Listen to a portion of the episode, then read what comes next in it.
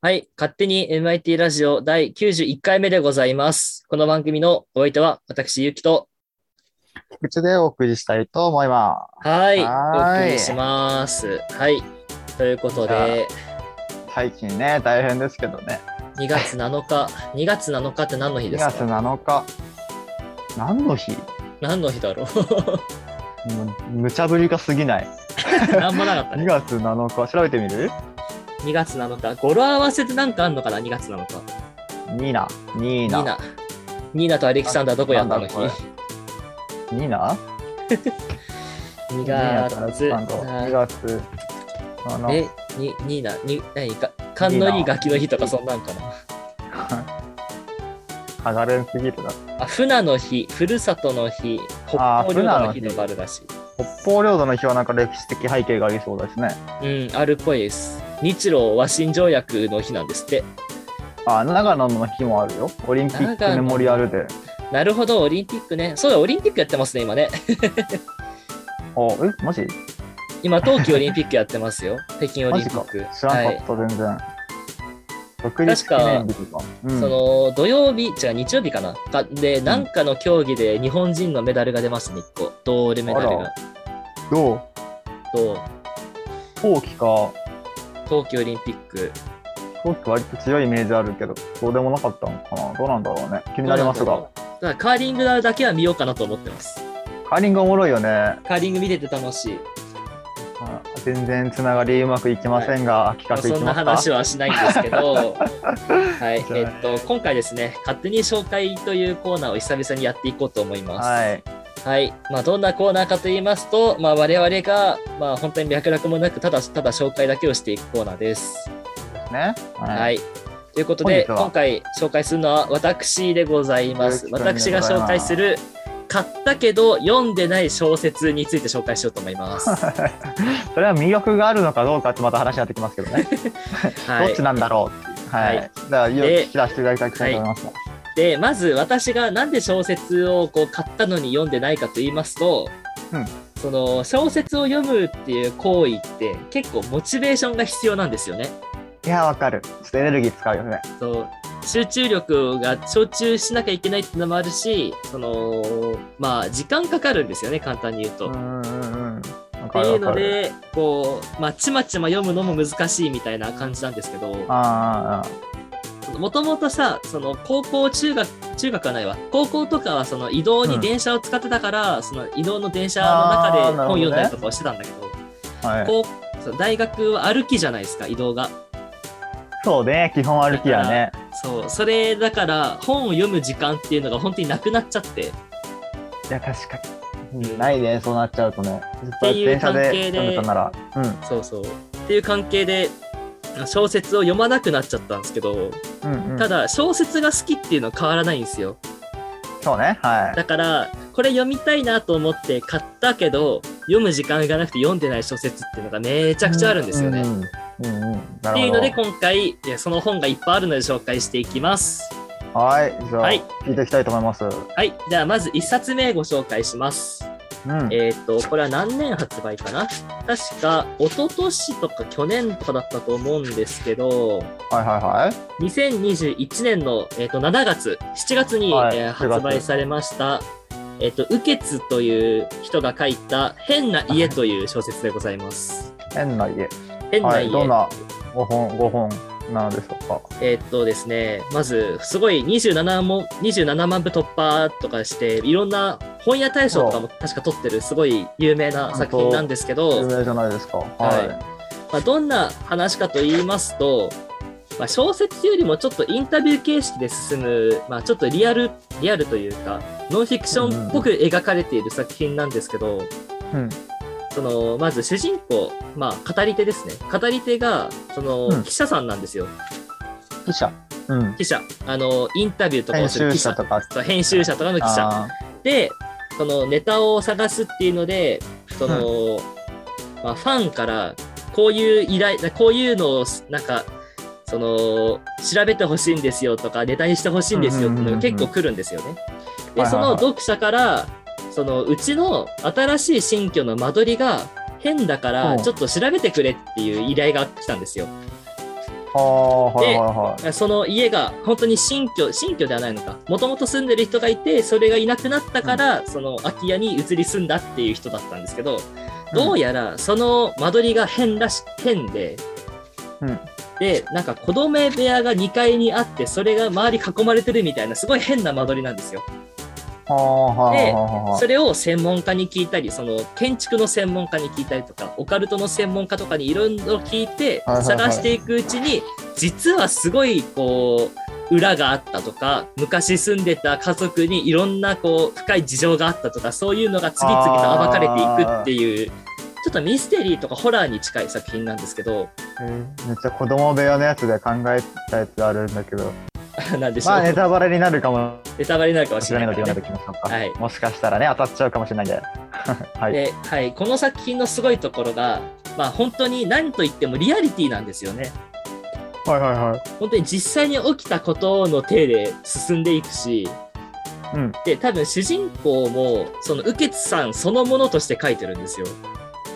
ああ、まあ自分が見たものっていう感じで進んでってるってことだそね、うっていう体で進んでいくのではいはいはいはい本当にリアリティがあってうん、でその出てくる文献とかもすごいリアルなんですよ。あまあーこういう地方だっなたるらこういう文化があっても残ってておかしくないのかなみたいのがすごい出てきてほどねはいはいはいはい。っていうのが面白いっていうのを聞いて買った本です。読んでませんそうやね。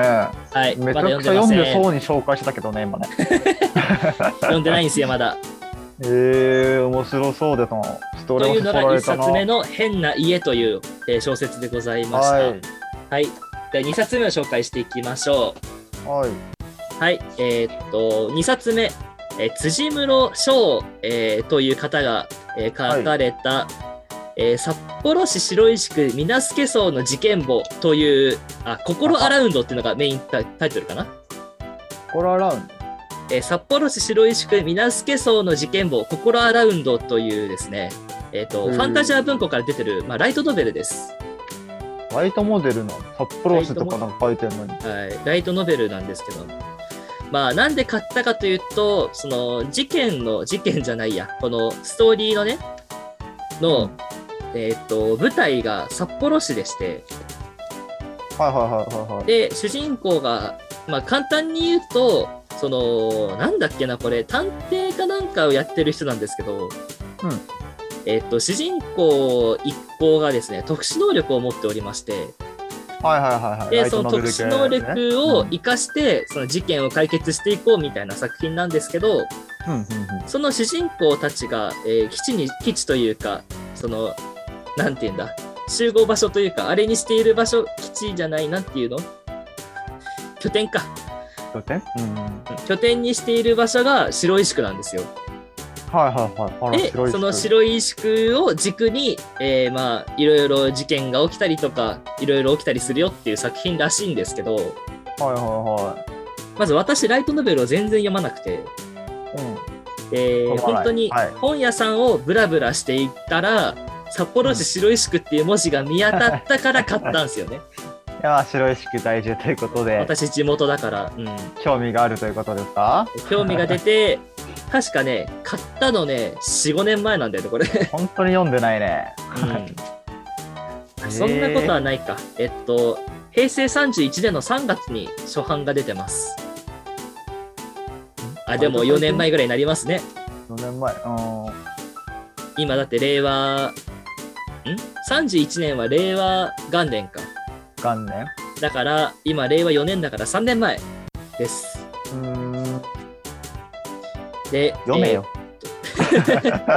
はいでえーで、まあ、買った理由としては、地元が舞台だからっていうだけでま買あ気になるよねったんですけど、うんうんうんまず、ラノベを全然私は読まないっていうのと、うんまあ、さっき言った小説を読む機会がないっていうのと、その私結構いろんな小説を並行してシリーズを読んでるから、その優先順位が結構下の方に行っちゃうんですよ。短編とかだと。あーシリーズものだとね、やっぱね、先に気になるからね。読んシじリゃーうズものを先に読んじゃってでちょっと合間ができたらそこで短編を読もうかなみたいな感じになるんだけど、そうなるからいろんな要因があってこう優先順位が奥の方に奥の方に行っちゃったんだよね。うん、なもそりゃなっちゃうね、確かにね。ってことでそうだな気がす、るいまだに1ページも読んでいない、えー作品になっております。 でもちょっと読めばね、面白くて進んじゃったりとか面白いのかもしれないね。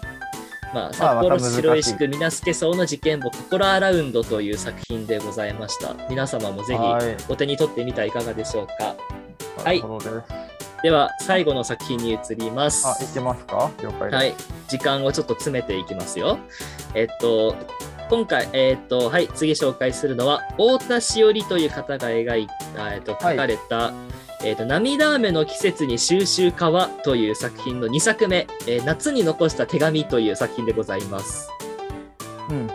はい、えっと、この、まあ、シリーズなんですけど、もとはいもはいとはいその、あ、いいや、まあ、先にシリーズ、その作品の話をしましょう。手紙、はいはいえはい涙雨の季節に収集かはという、まあ、シリーズ2作目で、これは結構出たのが最近で、はいはいはい確か去年の、うんうん去年の去年12月の25、本当に最近ですね、最近だね。に出たやつなんですけど、えーっとですね、えーストーリーが、えっと、主人公がこう、大学生なんですけど、まうあ、んちょっといろいろ理由があって休学中という、まあ、あーいろいろはいはいはいか男の子なんですけどその男の子がその嗅覚がねいろいろな精神に、うんがちょっと病んじゃってっていう要因があったんですけど、うんまあ、そこでその親戚がなんか不可解不可解というかあれで亡くなるんですよ。でその、時にそのなんて言うんでしょうその葬儀とかそのい遺留品とかを取り扱ってくれる業者がいるじゃないですか。はいはいとはいこう関わるんですけどそこにかまつわる事件が一気にガッと起きるんですよね。でそれをきっかけにその休職中っていうのもあってその、まあ、そういう仕事をしている人の仲間に加わってこう、まあ、半ばアルバイトみたいな形で仕事を手伝っていくんですけどその中で、でその、まあ、異物とかそういう関係でいろんな事件が立て続けに起こっていくんですよね。あーなるほどねそのいろんな別件の解決していきながら、その自分が亡くなったおじさんにまつわる事件がちょっとずつ解明されていくっていうミステリー作品になってます。ドラマになってそうだね。そう、ドラマになってほしいんですけど、まだ2作目なんでね。